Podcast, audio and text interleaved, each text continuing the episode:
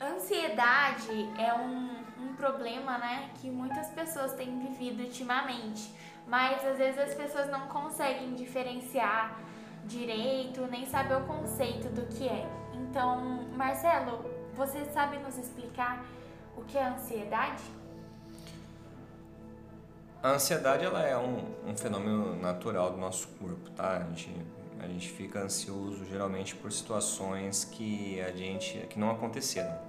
Geralmente a ansiedade está ligada a uma circunstância, por exemplo, uma semana antes da prova mensal, bimestral, tá? Então dá aquela crise de ansiedade, então a ansiedade acompanha suor, testa sua, a mão transpira, o coração palpita, dá até mal-estar, dá uns piriri, né, como o pessoal fala mas ela sempre ela tá ligada a alguma coisa, a um evento futuro, ou alguma coisa que a gente espera demais. Então, por exemplo, nem toda ansiedade é necessariamente ruim. É, por exemplo, quando você vai fazer uma coisa que você gosta muito, você torce que o dia passe rápido para chegar aquele negócio. Só que, logicamente, a gente tem que controlar a nossa ansiedade. Então, a ansiedade, ela é esse, esse fenômeno natural que nós temos, né, ligado a, a questões futuras, né? Ou não, né? Mas que hoje em dia está se, tá se transformando num, num, problema, né? A gente tem um negócio chamado TAG, né? Transtorno de ansiedade generalizada. Muito decorrente por causa da pandemia também. Eu falo isso porque vocês retornaram às aulas. Vocês não eram tão ansiosos como vocês são agora. Uh, mas ainda dentro do que a gente está passando, que é uma pandemia mundial, eu acho que é até esperado. Agora que vocês estão começando a melhorar, mas vocês são nono ano. Então, como vocês são nono ano, então vocês têm algumas ansiedades agora que são naturais também. Por exemplo, está acabando para alguns, alguns vão sair, outros não. Alguns vão para o curso técnico, outros não. Alguns, ah, é o ensino médio. Nossa, agora é o ensino médio, vai aumentar as matérias. Então, a gente tem, tem essas ansiedades que elas, elas são, chegam a ser naturais. O problema é quando isso uh, se torna o foco e te impede de conviver socialmente ou te impede de fazer coisas sociais, sabe? Uh, conviver com outras situações. Aí se torna um problema que deve ser tratado. É, existem vários tipos de ansiedade, né? Mas uma que eu vejo que depois da pandemia aumentou muito é a ansiedade social. O que, que você meio que define ela, assim? Como que você define ela?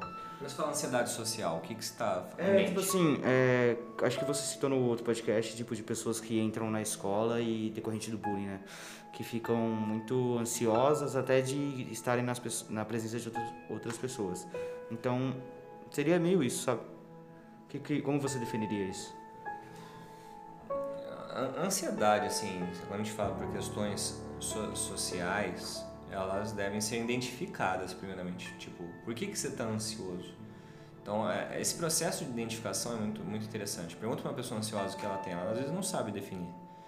Uh, às vezes a crise de ansiedade ela dura alguns minutos, são 15, 15 minutos, né? Então são 15 minutos longos. Daí a pessoa se pergunta o que, que você tem, que, qual, qual, qual foi a causa. Ela não vai saber explicar. Então eu até ensino, seja social ou não, tem uma coisa, Davi, que, que, é, que é legal a gente poder ensinar. Quando uma pessoa está com crise de ansiedade, eu sei que essa não foi a pergunta, a crise de ansiedade, mas quando uma pessoa está muito ansiosa, tem algumas coisas que o corpo dela vai te mostrar. Então, por exemplo, a linguagem corporal vai mostrar boca muito seca, a perna balançando igual um carro velho, o carro quer pegar, assim. Então, pode ver, todas as pessoas que estão ansiosas, a linguagem corporal muda, ela fica muito fazendo, estalando a mão, né? rói as unhas. Então, isso é uma coisa que, que, é muito característica. Mas cada ansiedade, é, cada, cada pessoa tem a sua. Então, não, ela não é uma questão uniforme. Às vezes, as crises de ansiedade já são muito parecidas. Mas daí você perguntou da questão social. Estou falando tudo isso porque às vezes vai depender de como a pessoa ela está lidando com viver em sociedade. O que que deixa ela ansiosa em sociedade? É o bullying, porque acontece uh, ou por exemplo, tá apaixonada. Tem gente que tem crise de, de ansiedade porque, pô, tá vivendo as primeiras paixões. Só de estar no mesmo ambiente já não sabe o que fazer. Você já viu aquela pessoa apaixonada que quando tá perto da outra quer sair correndo? Torce muito para ficar perto, mas quando chega perto não tem nem o que falar, gagueja, Né? Ou, ou, por exemplo, vocês vão fazer uma coisa muito importante que envolve a coletividade. Vai falar em público. Quando você está tomando banho, você fala, pô, vou falar isso, isso, isso, isso, isso. Chega na hora, você trava. Então, tudo isso, assim, são características que podem ser da ansiedade? Pode. Mas uma ansiedade que esteja relacionada ao social tem que ver o que socialmente está acontecendo para poder ser tratado. Porque a ansiedade ela faz parte. Né? Eu, eu, gente, se vocês verem, assistirem um vídeo do meu casamento, eu acho que em um prazo de 5 minutos eu mordo o, lábio umas 20 vezes. Coisa. É ansiedade. Mas, normal. É, uma pessoa ela tá sofrendo uma crise de ansiedade e a gente está assistindo aquilo. O que a gente deve fazer para ajudar essa pessoa? A melhor coisa é deixar a pessoa num lugar ventilado e, a, e não deixar aglomerar em cima dela, porque isso vai aumentar a crise de ansiedade. Segunda coisa, não ficar perguntando: o que, que você tem? Ela fica mais neurótica também, né? Ela fica, porque ela vai se sentir pior. Ela fala: nossa porque tem gente que fala assim, não, e o pior é, não é só perguntar o que você tem, a gente fala, não, isso vai passar. É lógico que a pessoa quer que aquilo passe, mas na hora não passa. Então, assim, evitar falar. Porque uma pessoa que está tendo crise de ansiedade, às vezes só de você estar ao lado, né, falar, olha, conta comigo, e não falar nada, fica quieto. Aqui no colégio a gente presenciou várias situações positivas nisso. Tem, no ensino médio, por exemplo, tínhamos uma aluna que estava passando por, por uma crise de ansiedade, uma das alunas mandou todo correu com os alunos. Não, sai gente, deixa, deixa ela quieta, deixa ela sozinha. Ela fez uma coisa que é importante, deixa a pessoa respirar, deixa, porque a crise de ansiedade ela dura minutos. Então a pessoa ela vai chorar, então ficar muita gente em cima não ajuda. É igual quando você já viu quando uma pessoa sofre acidente, o que, que acontece? A galera vai tudo em cima. Às vezes não é isso que a pessoa precisa. É, o certo não é nem mexendo, né? Nem encostar na pessoa, nem acidente. Mas a crise de ansiedade ela caminha no mesmo sentido. Pô, deixa a pessoa tá tendo crise, Daí você vai lá, leva uma água, acalma, né? deixa ela respirar. Então você vai fazendo um procedimento normal. Se isso é uma coisa que aconteceu uma vez, é uma coisa. Agora, se acontece recorrentemente, o transtorno de ansiedade generalizada deve ser tratado sempre por um psicólogo ou um psiquiatra. Então, é, uma coisa é uma situação que você está passando que te levou a uma ansiedade. Eu já tive várias. Eu tinha maior medo de falar em público. Tinha a minha crise de ansiedade era acompanhada por desajuste intestinal. Então me dava um, nossa, uma dor de barriga, era, é, era tenso. Falar hoje em público para mim é uma vitória, porque eu sei como é que eu ficava. Mas não era uma coisa que precisava de um tratamento. Agora, a pessoa que está tendo uma crise mesmo, se for muito recorrente, ela precisa se tratar sim. Já estou até aproveitando para falar do tratamento, porque é. a, a, primeira coisa, o primeiro socorro, se é que a gente pode falar isso, que a gente tem que fazer com a, com a, com a pessoa é evitar que a galera fique falando em cima. Porque, gente, aí é uma, é uma crítica social minha, não só sobre a ansiedade, mas sobre o bullying que vocês estão falando, a depressão, qualquer outra coisa. Eu acho que o ser humano ele tem aquela coisa de querer resolver o problema para a pessoa se sentir bem que ela tentou. Sabe aquela coisa? Ai, nossa, tô aliviado. Cargo de. Exato, não, eu, é, eu, eu tô fazendo. É só pra consciência mesmo. Eu falo, não, eu tô. Ah, eu tentei ajudar. Ah, é isso que a pessoa fala. Perguntando se tá, se tá tudo bem, te pergunta uma vez pra pessoa, pergunta se perguntei se ela tá bem. Exatamente. E existe uma diferença, por exemplo, de simpatia e empatia. Uma pessoa com ansiedade precisa de empatia. A simpatia precisa ser legal com todo mundo tal, mas uma pessoa que é simpática não é necessariamente uma pessoa que vai ajudar em todos os momentos. A empatia é aquilo que nos conecta um ao outro à dor, ao sofrimento, a um sentimento. Então a empatia ela nos leva a uma conexão. Então uma pessoa com crise de ansiedade ela precisa de uma, de uma ação de empatia de quem está ouvindo. Então por isso que eu falo para as pessoas, você já deve ter vivenciado isso, ou testemunhado, ou passado por isso, de alguém ficar falando, viu, vai dar tudo certo, você percebe que a pessoa só que está querendo fazer um H. Sim. Porque, e aí serve até para uma questão de amizade. Eu sei que o tema é ansiedade, mas Gente, amigo que é amigo, ele vai falar a verdade quando você estiver certo, quando estiver errado, e quando você estiver mal, ele vai estar ao seu lado. Então ele vai ficar fazendo essas coisas para alívio de consciência, sabe? Nossa, ah, Mari, não fica assim, não. Depois, porque a pessoa vai lá, nossa, que, que frescura, né? Daí vai falar para outra ainda. É. Que, que drama, e não sei o que. E, gente, para a pessoa que está passando, aquilo é real, né? Eu acho também que quando muita gente toda hora perguntando, isso faz com que a pessoa relembre que ela tá passando e fica pior ainda. Exato, não, a pessoa falando, e daí a pessoa começa a se sentir mal por isso. É. Fala, Nossa, eu acho que eu sou uma anomalia, porque ah, eu tô chorando e ninguém tá. Ah, daí, e aí tem gente que faz, tem gente que é pior a situação. Fala, ah, tá vendo? Aquilo lá é frescura. Acaba deixando a pessoa meio paranoica em relação a essas coisas. Exato. Daí a pessoa fica paranoica porque a pessoa falou que era frescura, porque cada um sente de um jeito. Por exemplo, a gente tem linguagens de amor diferentes, nós temos formas de interpretar o mundo diferentes. Então, por exemplo, eu sou um cara, eu já comentei isso com você, eu sou um cara do toque, eu gosto de tocar, eu gosto de dar abraço, sou abraceiro, meu irmão não gosta. Então, por exemplo, tem. Não, só assim, pô, meu irmão, quanto menos abraço der nele, melhor. Mas quando a gente está lidando com ansiedade, cada um fica de um jeito. Então eu não posso usar a minha experiência, a minha individualidade como uma coisa que se aplique a todos. E é isso que as pessoas fazem geralmente. Ah, tá vendo? Ó, pô, mas eu comigo não é assim, por isso a pessoa fala, é frescura. E quando você fala que é frescura, quem determina se é frescura não é um psicólogo, um psiquiatra, não é a gente. Eu não tenho formação para falar o que um aluno. Quando um aluno chega para mim e fala, Marcelo, eu não tô legal, eu não tenho autoridade para falar, pô, isso não vai dar certo, isso aí é frescura, isso aí é. Não, eu tenho que levar a realidade daquele sentimento, avaliar e, se necessário, encaminhar. Né? Então, são coisas que. Por isso que eu acho legal da, da, da, da, da gente trabalhar a ansiedade, porque as, as pessoas trabalham. E eu vou usar uma expressão que, é, que, que eu acho de uma forma porca. O pessoal não, não sabe, lidar com o ser humano leva tempo, leva é relação, por isso que é um processo, né? É um processo que pode ser rápido para uns, Maria, ou não. Tem umas pessoas assim, por exemplo, igual luto. Para alguns pode levar meses e anos, para uns pode levar um mês. É, tem as fases do luto, mas não necessariamente todo mundo vai passar, mas normalmente as pessoas passam. E é. às vezes demora ou não. Exato. E aí o pessoal, pô, mas. Pô, a gente tá falando de ansiedade, o que as outras coisas têm a ver? Tudo, porque são relações humanas. Então, assim, relações humanas tem que ter tempo. E tempo de qualidade. Então, a ansiedade, por exemplo, a nossa tendência é ficar desesperado junto com a pessoa com crise de ansiedade. Às vezes a gente se desespera, porque se quer ajudar e não sabe. A pessoa treme, tem gente que entra aqui treme. Uma situação engraçada que eu pensei, de, tipo, a pessoa tá tendo uma crise de ansiedade, daí ela tem, tipo, um amigo que também tem ansiedade, daí acaba tendo os dois tendo uma crise de ansiedade. Por isso que o mais adequado é a pessoa... Vai, continua, desculpa. Tudo bem.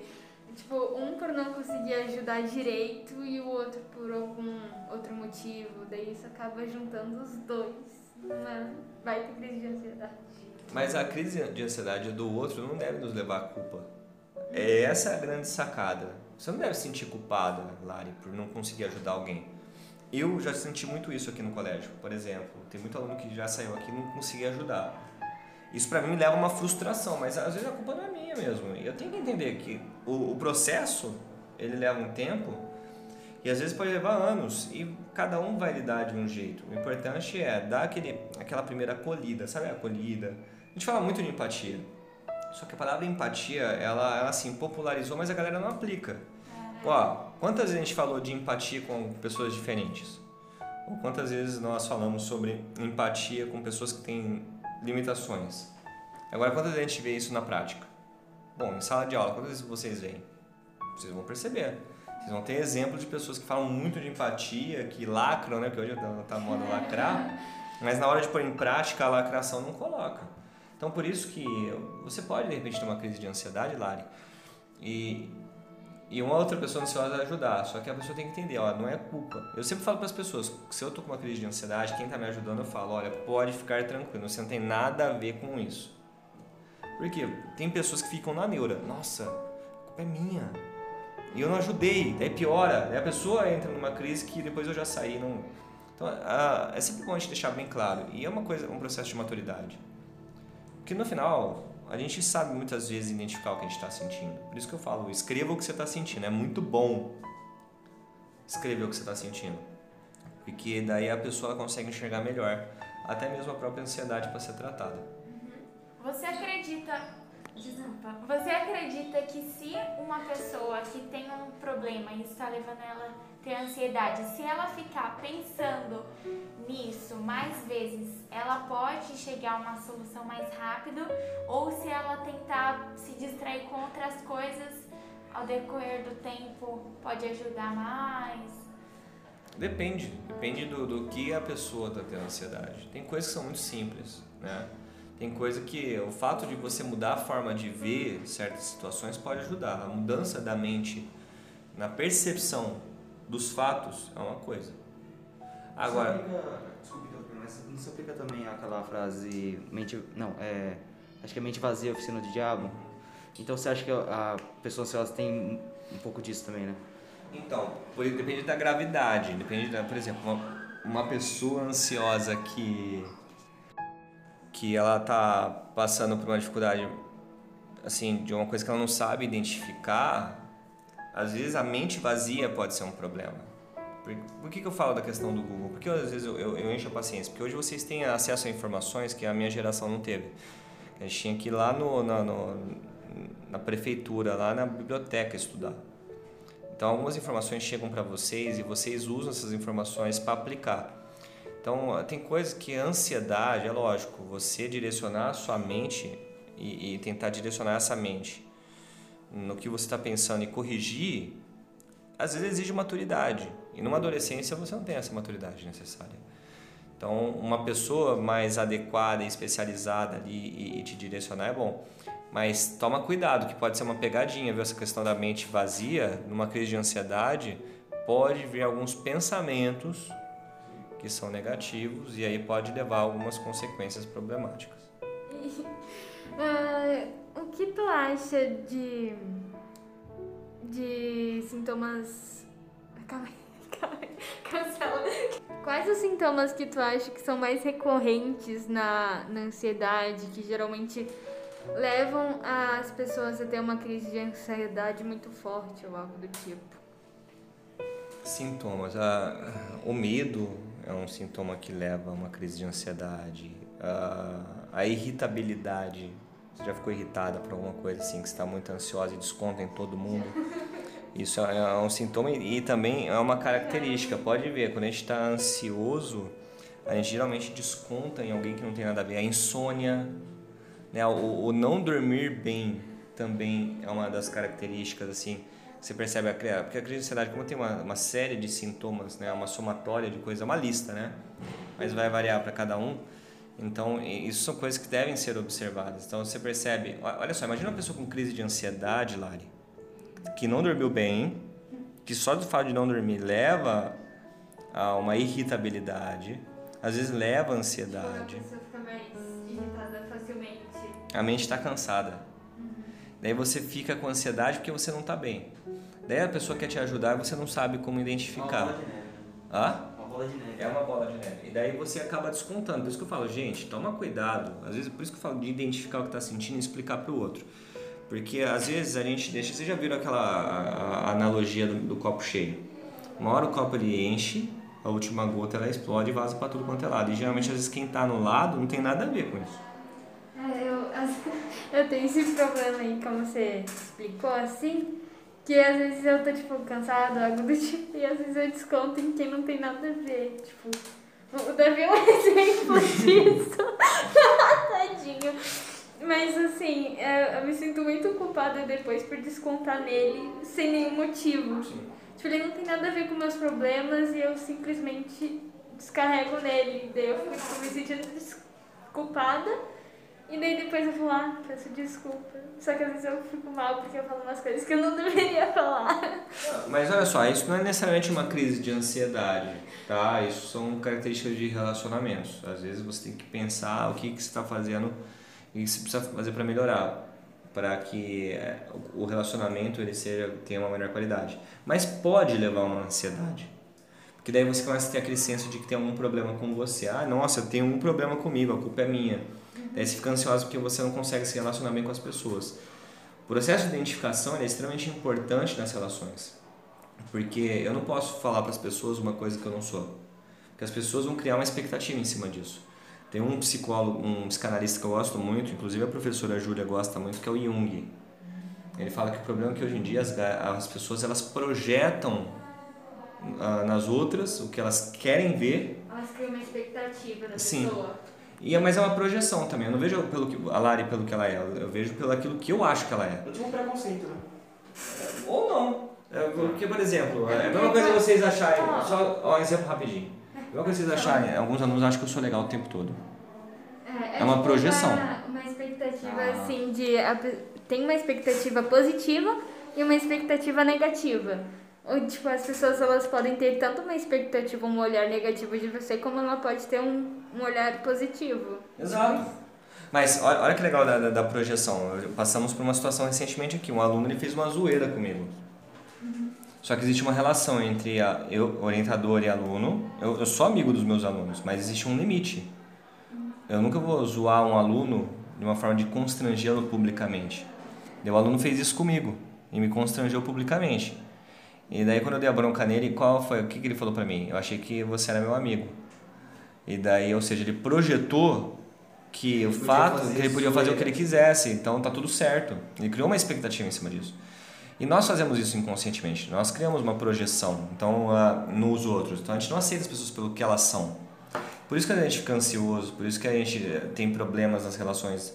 E tem gente que também tem o outro lado. E isso não tem nada a ver com ansiedade que eu tô falando. Tem gente que é grossa e confunde gro- grosseria com sinceridade. Conheceu já uma pessoa assim? Fala, ah, não, mas eu falo a verdade, eu sou sincerão. A pessoa fala, não, eu sou sincerão. Na verdade, não. A pessoa é realmente sem educação mesmo e ela tá transformando um defeito dela numa qualidade. assim. Então é, é complicado. Então, mas leva a ansiedade, se não tratado. E tu acha que assim, ah, um acompanhamento com psicólogo ajuda imensamente, algo que é necessário sempre?